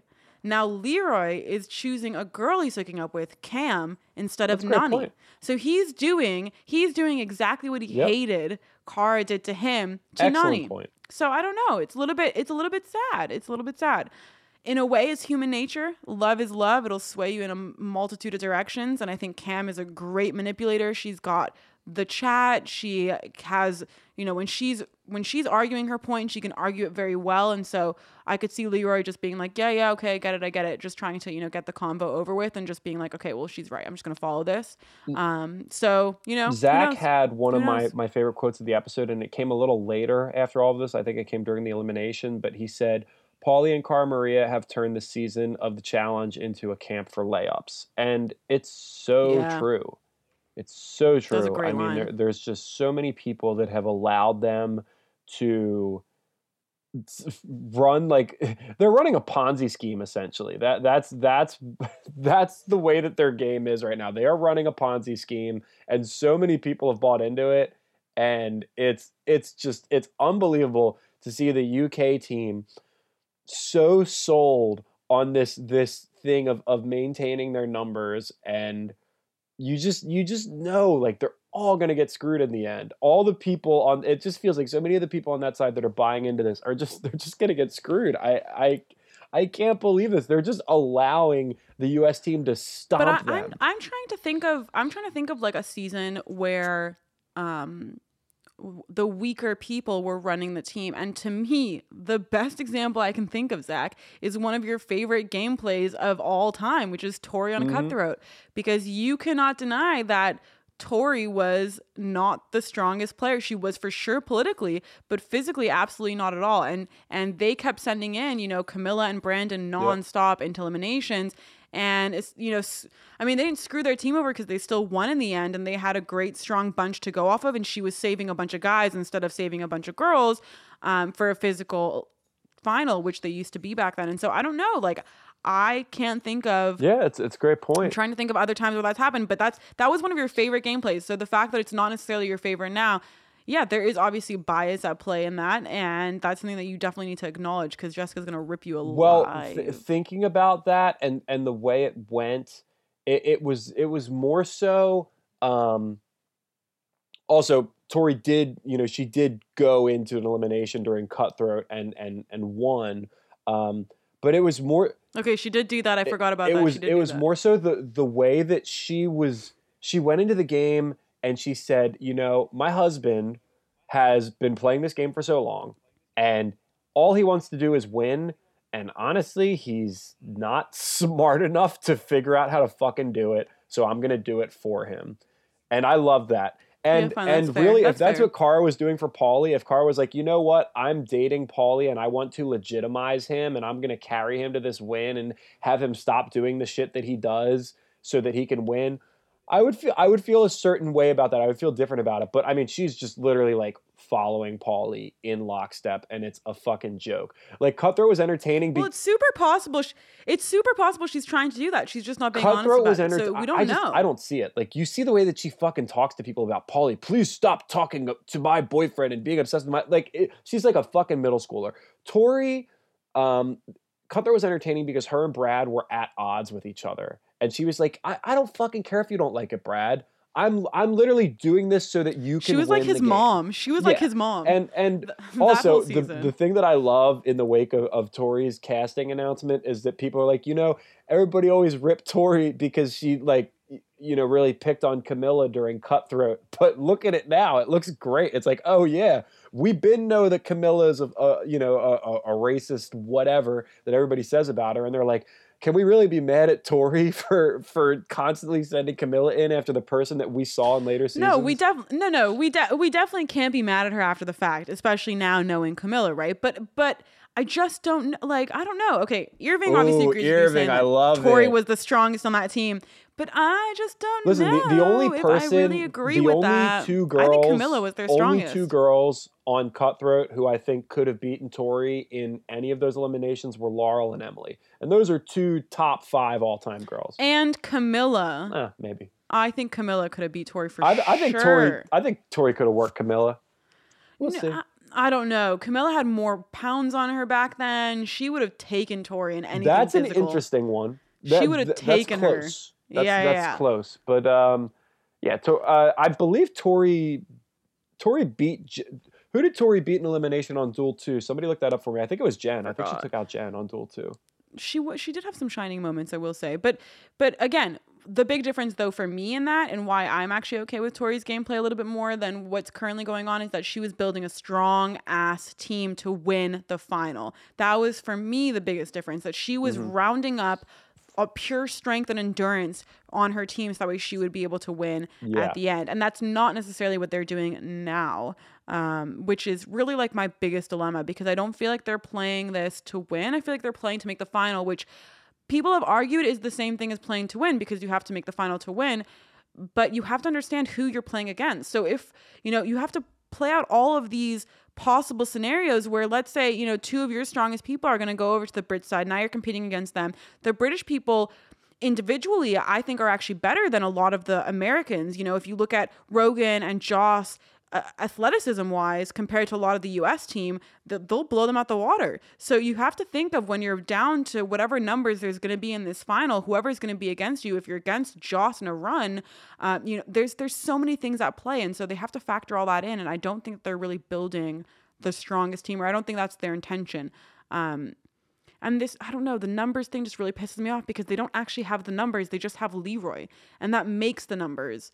You know, that's the factor there. So I don't know why he feels so much more secure on that side. But Leroy even said during the episode, you know, like I'm I'm playing an impeccable game right now, or something like that. And yeah, we'll we'll see about that, Leroy. We'll we'll see about it when it goes the exact same way it always does for you. we'll see. I do you think he's setting himself up to go into the final? I think he's setting himself up to go into the final. Do I think he'll win? I don't know. I do think he's he he is setting himself up, but I think he could set himself up on either on either sides. You know what I mean? I don't think Yeah. I don't because you have to think of how many more eliminations are going to be left before this final. How many more people are on either alliance on Team USA? There's so many more people, right? There's there's so many more people that that are there. Um, also, real quick to address, uh, yeah, Ro- Robert pointed it out. Tori, um, I, I was wrong about duel. So Tori, um, Tori Hall's all-time elimination record is two and one. She beat Teresa on Cutthroat in the in the backpack uh, in the the bananas backpack, the female side of that elimination, where where they both went up against Tina. Um, I was thinking that she had beat someone in Duel Two. She actually beat. Uh, she had an elimination win in Gauntlet Three. She beat Melinda. She took Melinda out. Um, so that's. I mean, that's kind. It's it's a decent decent elimination record. She lost to Aneesa, who I don't think is that good. So that's that's never a fun loss to have. And then beat Melinda, beat Teresa. And yeah, but Aneesa's pretty good at eliminations one on one. She's pretty good at that certain times in in her challenge. At some of them, career. yeah. At some of them. Hey, Kate. We got Kate here from You Fucked with the Wrong Oh, Podcast. that's cool. You guys should definitely check her out as well. Uh, let's see. Yeah, Jessica, he actually does stand Tori. Although, to be fair, I stand Casey, and her elimination record will wipe most of the current cast out the water. Obviously, all because of Wes, but still, still. Wait, Jessica. I love flops. Are you you mean I love two time champs with with uh, uh, better political stroke than your girl? All right, maybe I wouldn't say Tori is maybe a flop. soon to be three time champs. Who knows? I wouldn't say Tori is a, She's flop. not a flop. That would be crazy. She's no boss. way. I don't. I don't hype up Tori the same that Zach does. We're talking about Tori Fiorenza, by the way, guys. Um, but I I don't think that she's a flop either. Okay, let's get into these fights because there was definitely some shit going on after the tribunal. We had Paulie versus Jordan. Uh, you know, Paulie's coming at Jordan, and in, in this moment, he does admit that Tori's the strongest, so we get to see that, which was cool. Um, I don't know what it is about Paulie this season. He's just super unlikable. I really liked him last season. Like I was a super big Paulie fan. I was actually really into him last season. I thought he was great. He brought a lot to the show. He I can't tell if he's like his screen time is less this season and it seems like it's only really for like, these weird fights like the fight that he had with Theo, this fight that he had with Jordan. There's not as much of the good Paulie that I saw last season coming through. Maybe that's just editing. I'm really not sure. Uh, but we're just not really seeing his personality much. We're just seeing these these confrontational moments, these one two bits. I don't really get it. I saw. Um, I, I was okay with Paulie for a, a, little bit there, and then he did, you know, his interview with us, and that was cool. But uh, as it pertains to last season, I saw the cracks. I saw them forming. Once Paulie was on social media claiming that he was like breaking the record for all time daily wins, and he was actually factoring in like top funny. three finishes and dailies that he didn't actually win, but he got into the tribunal and all that shit. And then he flopped on on the the purge before the final, and he was crying his eyes out in his confessional while wearing a turtleneck. Um, that's when. That's when I realized that Paulie um, I, I I can't stand behind him until he actually does something, and then and then we're we're here, and it's just. Ugh. I don't know. I liked him. I liked him even before that when he was paired up with Natalie. I got so many. I I really enjoyed him as a competitor. Like I I liked it and now I'm just really not enjoying him at all. Cause maybe maybe he's just he's playing such a scared game this season. He's this is what happens. The rookies they come in, they want to go into elimination, they want to fight, they want to like get it, and then all of a sudden they realize that that's not the best strategy, and then boom, they just become boring fucking players. So I'm I'm now watching the Battle of the Seasons 2012 uh, reunion, and Sam just walked off stage. I forgot about this. Sam goes off the stage. Wow, Zach is super into this podcast, you guys, to the point where he's actually watching other TV no, shows. I'm locked in. Trust me. I just it, it was abrupt. I'm like, wow, why is Sam walking off stage? Why, why, why, why does Sam get to do that? Wait, this is a really funny comment from Irving. We have to drop it. So, theory from the Challenge fans admins, which shout out to Challenge fans, great Facebook group, go join it. The longer the hair, the douchey you, you are. This is to you, Zach. Heather thinks it applies to Paulie too oh, that's hilarious. With every little bit of hair just comes. You know, I did used to have a lot shorter hair than I do now. You could say the last couple years my hair has been longer, and some people would say that I've become douchier in that time. So I had to explain what um uh, uh, I had to explain what douchebag was to one of my friends recently. Like, I guess it's so far just removed from like our generation that people don't even know where the original term comes from. She just thought it meant really? asshole. Like that's yeah. She thought it meant wow. like like someone who's just like a okay. jerk. Uh, I know it was pretty funny. Okay, so then we get the Jordan versus Leroy fight, and this might have been. I mean, listen, say what we will about Leroy's moves, this was a glory moment for Leroy because I loved him going off on everybody. Yep. Uh, Jordan did the thing that I actually do when I'm like so in the moment heated up in an argument. I'm trying, my mind is going too fast and my mouth can't keep up and I stutter like my argument because I just I can't get it out. You know what I mean? It happens to me all of the time, especially if I'm getting angry with my family or something and I'm just so heated and I'm just like, and I just like won't won't come out into my mouth the way that I want to articulate it. And so Jordan had one of those little stutter moments, and I really I, I related hard to that.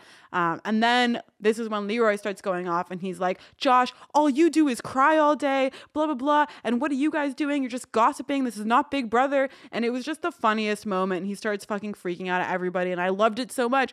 And he also brings up the point that we mentioned earlier, which is the fact that Leroy's definitions of weak and strong are more on par with how the fans are talking about those two words yeah. right now. And so he's like, who am I to decide who's weak and strong? She ran one of the hardest finals. She was the only female that made it through. So and so did that. And so um, I think the fans can relate to him more in that way because he's speaking more of their language. Uh, yeah, Leroy the, the was Josh uh, crying he, line. Oh God, Leroy was spitting a lot of devil's advocate points uh, from from what we talk about. It was um, it was good to see him showing some emotion and some fire, and he did get a couple points over on Jordan. You know, he landed a couple blows against Jordan. However, um, props have to be given. We have mentioned before in the past, there's a lot of cast members that are very scripted. They have a forced personality, they have a forced character that they're trying to bring to the show. A lot of their memorable lines are something that they probably wrote down on their way into the We're talking about bananas, you guys, bananas. For sure. Um, and, and many you know, others. Wes, Wes, Wes to a degree. He, he Wes does a to a big Uh, degree. To a big degree. Big However, degree. You know, I there is a I, I am a fan of the people who I feel like like myself in an argument can hold their own and on the fly can say some good shit. And Jordan, very much like a, a good pro wrestler, after Leroy says all that, and then Leroy says, "You either uh, you either go in, you get eliminated, or you go to the final with us together and we win." Or so, something along those lines, and, that's it. There's no other Yeah. options. And Jordan goes, "Yes, there is. I love that. I go to the other side and whoop your ass. I'll see you in the final." Beautiful. Yeah, that That's- was a great, great. line. I think Jordan That's retweeted our television. Retweeted our tweet about that. I honestly and yeah, Josh um Josh saying I'd love to see that was so funny. This uh, this whole fight actually was hilarious when you break down every single line that was said by all the people. It- also just the costume design of this fight. You had Josh and Zach sitting on the couch in floral print t-shirts looking Yeah. Fine as hell. They both Yeah. look they look better next to each other than they do apart. I think they it was like that hot girl group syndrome where a bunch of hot people are around so you just like look better. But Josh and Zach on the couch, they looked fantastic, super stylish. They're like just peanut gallery yelling shit out from the back. Then you have Leroy, he's like right in the middle of everything, just screaming at other people and pointing fingers and dropping fucking hilarious lines. And then you have Jordan being his like own self with his just his sass and spice coming in from the other end, just like whatever. And then they, it all just sort of fizzles out and ends with like everyone being like, yeah, like, like yeah. Do you know what I mean? Like there was no real conclusion to the fight. It was just fucking funny, and I loved. Yeah, just I loved it. Pittered, uh, pittered off, pattered off. Uh, it was just a fucking hilarious. Uh, Josh is proving to be a lot more entertaining to me this season than last season. And, you know, people give him shit for crying all the time. I love when people cry, it shows true emotion. Uh, I don't know if I want to be hanging around a crier all day long. That's a little bit harder to deal with, but as like a viewer, I don't really mind it. Um, and I love that Leroy called him out for it because I think it's a hilarious part of his personality. so he needs to embrace it. Uh, I just hope next season feels less toxic. This season feels toxic as fuck, says Kate. I Caitlin, agree. I uh, I, I have agree. a feeling that next season will feel a lot less toxic. Just saying. I think when you remove the most toxic people from it, it's only Dude, going to become less toxic. Jessica saying Lyra's arms were looking good. Honestly, Lyra Lyra looks good a lot. Uh, Lyra looks good a lot. I like when people cry as as human beings. Like I think I think it's good for humans to cry and to not be shamed about it. Uh, do I want to hang out with someone crying all day? No, that's that's a different question. That's a different question, which is one that really depends on the person because there's some people that really have bad crying voices. Like you know those people who give you a headache when they cry. You know when they have that sort of a squeal going on. Like I don't like Mm. that kind of a thing. Uh, yeah, just but as a person, I would be sympathetic to the fact that they're crying. Wouldn't be like judging I that. um I, I I think I've cried like three times since uh, in the last twenty years. Um, That is but- so sad, Zach. You need to let some tears Yeah. out. I cried this morning watching Survivor. watching Survivor. Um, I I'm more so if I'm gonna see crying, if I'm gonna see tears, I want to be entertained by it. And when Josh cries, very entertaining. So I, I'll give him high marks on that. It's actually funny because I actually cry more often and not when I'm happy than when I'm sad. Like tears will tears will come a lot more frequently if I'm just so elated about something. If I'm sad about something, I'm just like like I'm just I, I don't even know. I don't even usually like react. I'm just sad about it and then I usually just take it out on people around me. Uh, I picture you laughing awkwardly when people cry. Actually, oh my god, it's so bad because I was doing that. I do that with my family a lot because some of them some of them cry and they get sad about things and I just I fucking find it funny sometimes. So I'll just be cracking up and I feel so bad. Uh, I'll also Marcy, crack up Marcy, and cry. Do you, do Yeah. you ever tear when you crack up really hard? Because that's that's I have a Yeah, something yeah, I I've, do I've gotten to that point. yeah. A good a good laugh like that. Oh yeah. Oh yeah. I will I will I- I- start honestly, tearing I, right I here. think I uh I think I might have teared up last night watching Theo yell, "Get out of there, ninja!" that that did it for me. I watched it enough. I think I got some tears. there are definitely some they just get me going. But you want to know what Sur- Survivor gets me going a lot? Fucking Family Day and Love Reward and Oh, all of like these like that? oh my god, I have to fast forward through some of them. Also when they when they finally get to eat pizza. I cried a few times watching those scenes when they finally get to eat pizza. Because Um, like when- that's when just I, I- would cry. when I get on Survivor, uh, I feel like I'm just gonna come in and shake up Family Day. I'm I'm gonna be the complete opposite on Family Day. I'm I'm, I'm really gonna bring. I'm gonna be like, you know what? I don't care that my loved one's here. Honestly, I don't even have. You know, I feel like I don't have good loved ones. You brought this person here. I'm not gonna cry, Jeff. I don't care. That's that's what I'm gonna bring to Survivor on Loved One Day. Um, shout out to Greg. I can't believe that I forgot to bring this up because I was messaging with him about it the other day. Shanni, tonight today is the 15 year anniversary of Ayanna on sleeping Battle of the Sexes 2.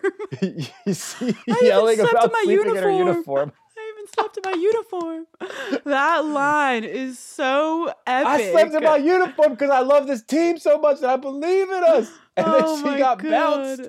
She um, was you guys, so fiery. Ayanna is one of my five favorite female challengers of all time.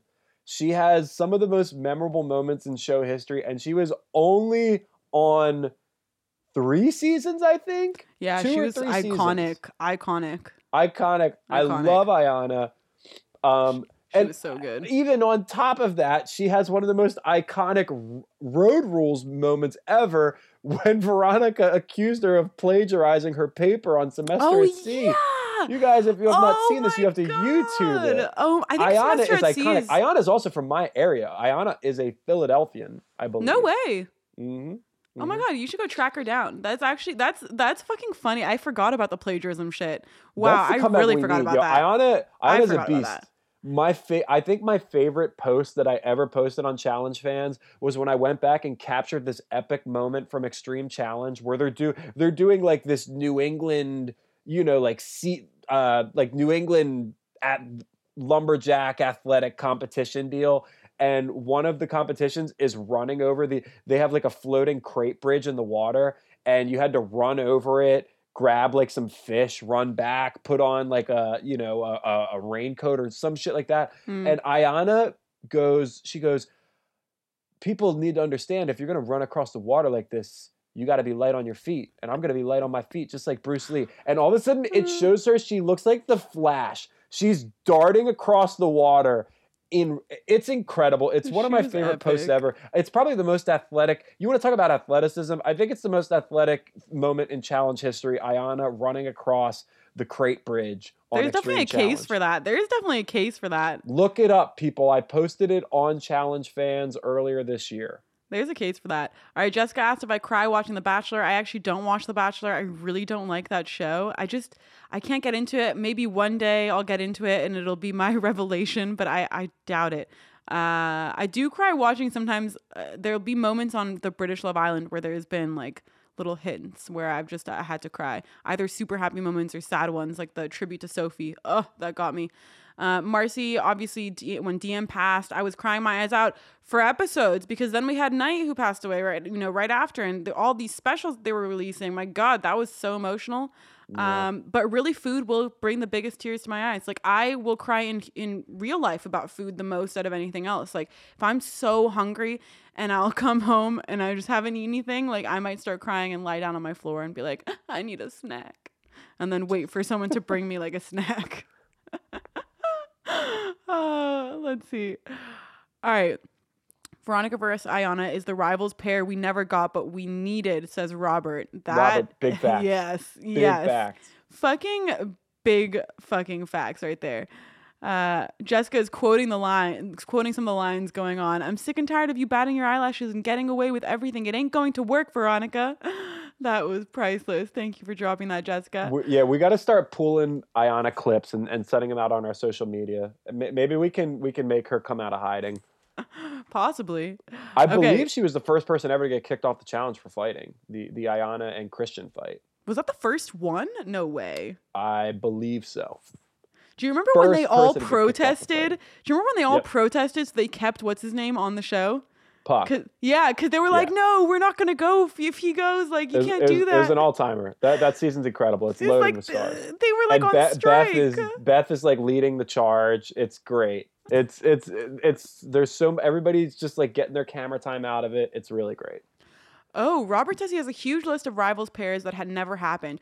Robert, if you would like to, this is a great point for me to say this to everybody as well, by the way, is we're opening up our blogging section on the podcast.com. So if you guys want to do some challenge blogs or post some interesting challenge content, it could be a one off. You could start your own blog, whatever it is. If you guys want to uh, create content for the challenge, if you're a good writer uh, and you have a, a knack for for writing and also for challenge history, then definitely reach out to us. Robert, that sounds like a perfect article article Love to it, post. Robert. Yeah. So why don't you send that over? We could publish you. You can write a little bit about each rival pair that never happened. I'm sure people would love to read that list because fuck, I would like to read that list. It's Uh, better than the rivalries we get now. That's true. And I use rivalries lightly. Let's move on into we get Kayleigh's plan. So we spoke about this a bit, but this is just at the point in the episode where uh, Kayleigh starts. Well, it's basically Kam's plan, but Kayleigh starts implementing Kam's plan, talking to Georgia, talking to Joss about sending in Georgia, and you know, I so I don't know. Like I understand the argument in the fact that everything Kay, everything Georgia said about Kayleigh at the end of the elimination was accurate, right? And for those of you guys that didn't watch, Georgia just went on a rant about how Kayleigh is the weakest. She's doing this because she's weak, blah blah blah. But at the same time, even if all of that is correct, that's exactly why Kayleigh had to play that kind of political game. And so I understand from Kayleigh's perspective what she's trying to do. Uh, she does need to give herself the edge. My issue, though, is that there's two sides to this, and Kayleigh was looking at it from one side. I think you could look at it from another side in the fact that keeping Georgia would have been better for Kayleigh's game because it keeps a big target on her side that can go into elimination apart from her. And if they had, let's say, gotten Tori and Georgia on their side, they would have had two targets the other side could go after apart from Kayleigh. You know, eventually Kayleigh's number is going to be called if she keeps getting rid of all these people, right? Before before anything evens out.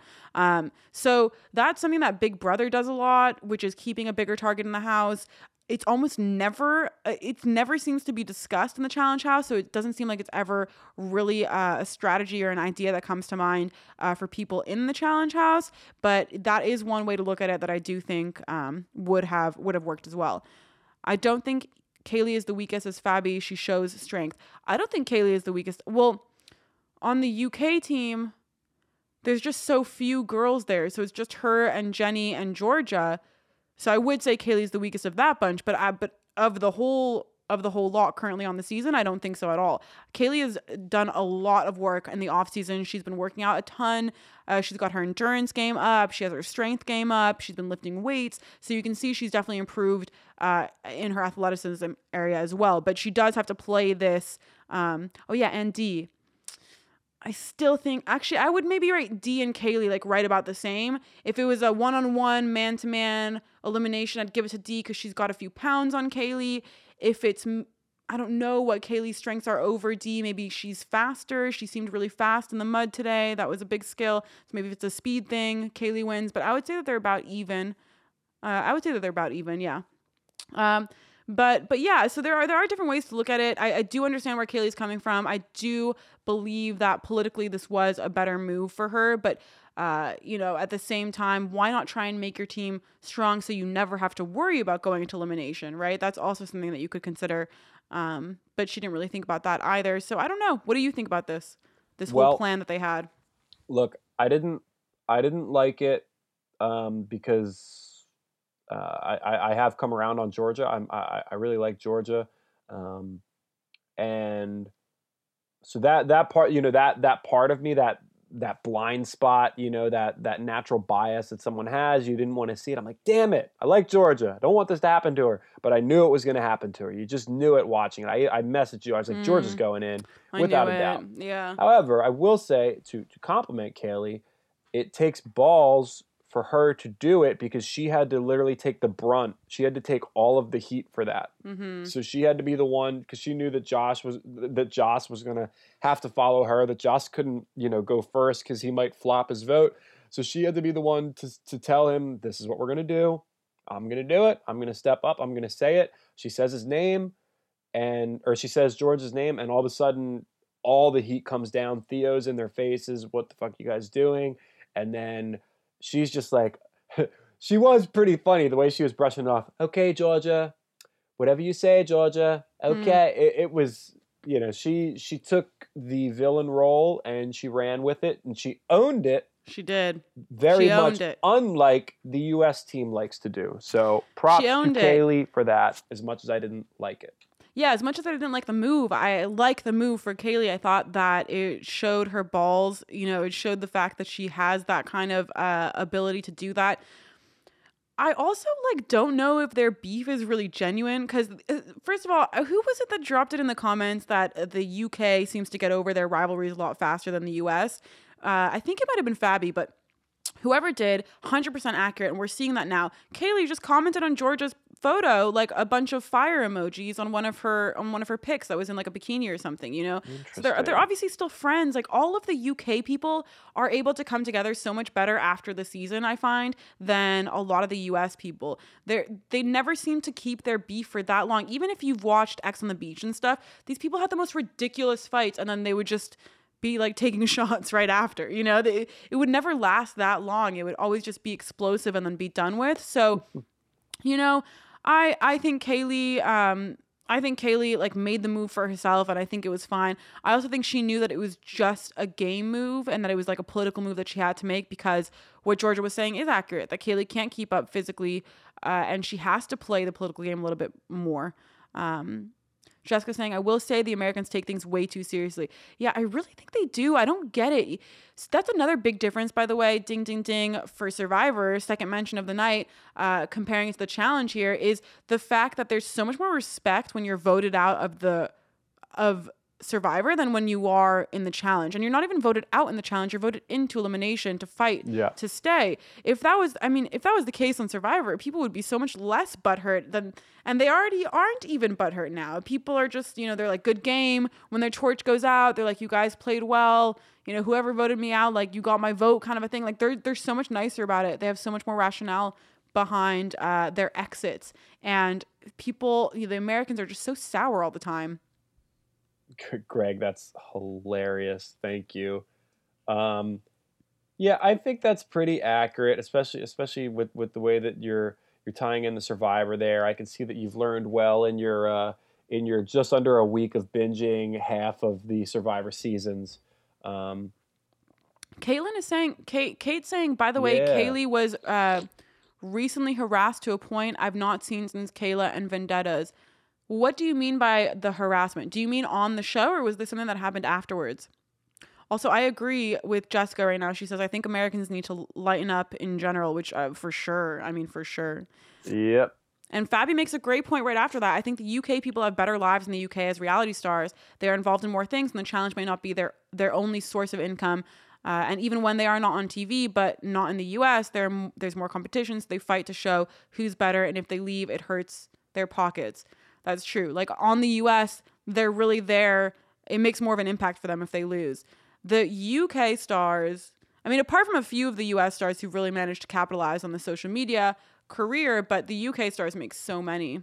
Kayleigh was DM'd hoping she gets brutally raped. Holy Oh yeah, I fuck. saw. Yeah, so she uh, Shut she sent that out today on Twitter. Yep. By who? By a fan? Yeah, by a rando. That's fucked up, dude. That's People are insane, fucked man. up.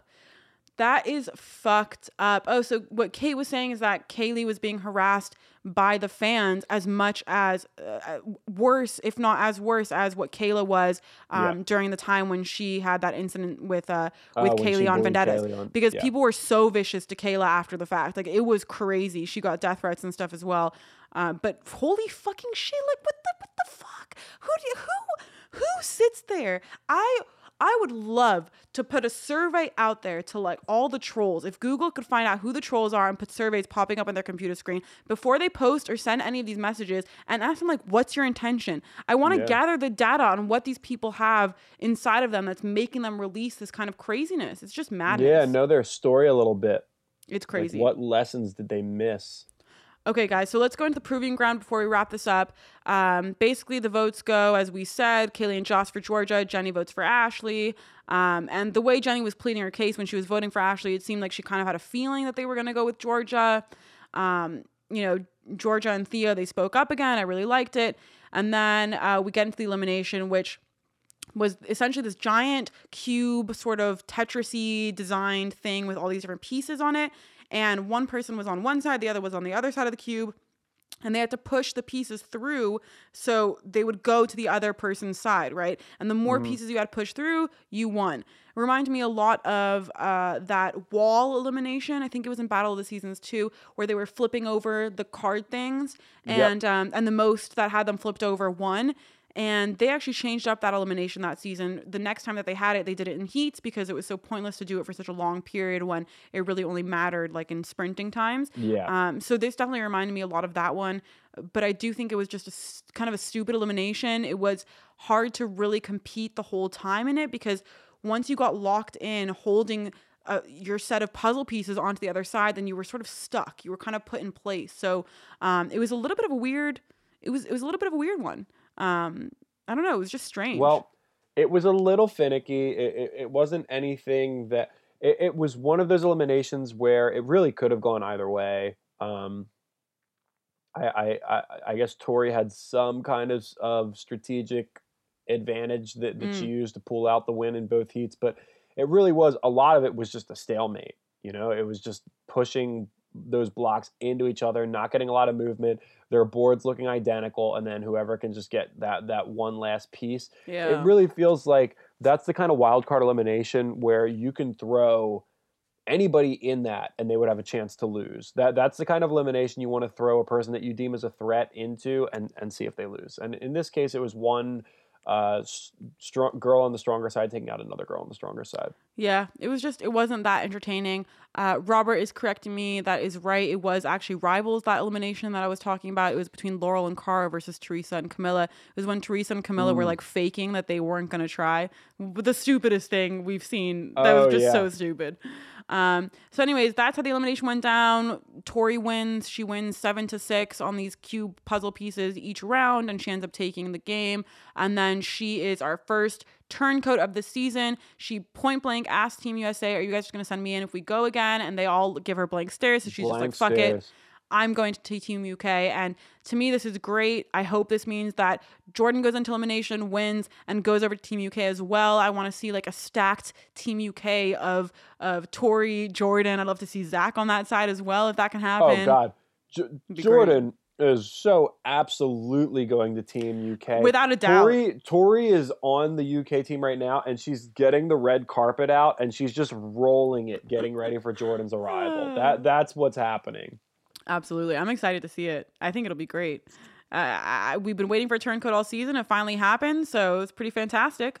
Um, and th- you know that was pretty much the whole episode. Zach, do you have anything to to touch on before we wrap it up here? I'm just happy that Tori made that move because it now opens up um, more strategic possibilities and more varied results in a game that the last couple weeks has become so predictable mm. because the a the major the majority alliance is dominating it so much and making everyone play their game and play really dumb. Mm. Um, now we get something that Jordan hinted at last week as his way to flip the game back into his control. So so we're going to see what happens from that. It should hopefully be interesting. Yeah, I agree. It it is it has been stagnant. You know, Kayleigh's move obviously was a move, but it's still it was predictable, and so I am excited for some something to happen that's a little bit more exciting this season. Um, and you know, we ended off the episode with with TJ basically giving them shit for sending in Georgia, which I loved so much, and then it was yep it was over. Um, and we're gonna move on to next week. Uh, we do get to see some preview stuff there. It looks really exciting. So hopefully we'll see what goes down. They show that somebody else is a turncoat. I'm guessing it's Jordan, but uh, if it's somebody else, yeah. then we'll see how that goes That'd down. my guess. Uh, all right. Before we sign out, I do want to mention SaniacStory.com. All of our good merch is still there. We are becoming an LLC in the uh, in this month, so in the next 30 days or so, we will be officially uh, an LLC, which is great. Uh, and then we'll open up our new store, which will have a ton more design. So I'm working on a whole new revamped store with a bunch of other products for you guys. There's going to be some of those koozie things that Enos wanted and all that good stuff in there. Um, so we will release that and launch all those new designs when that is all sorted out.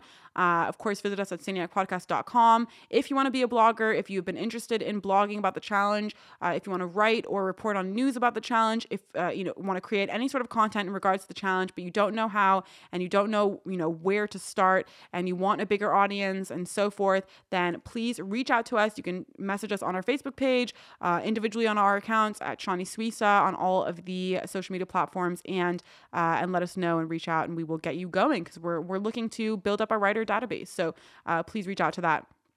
Uh, Marcy wants more mugs. Definitely. There'll be lots more mugs there.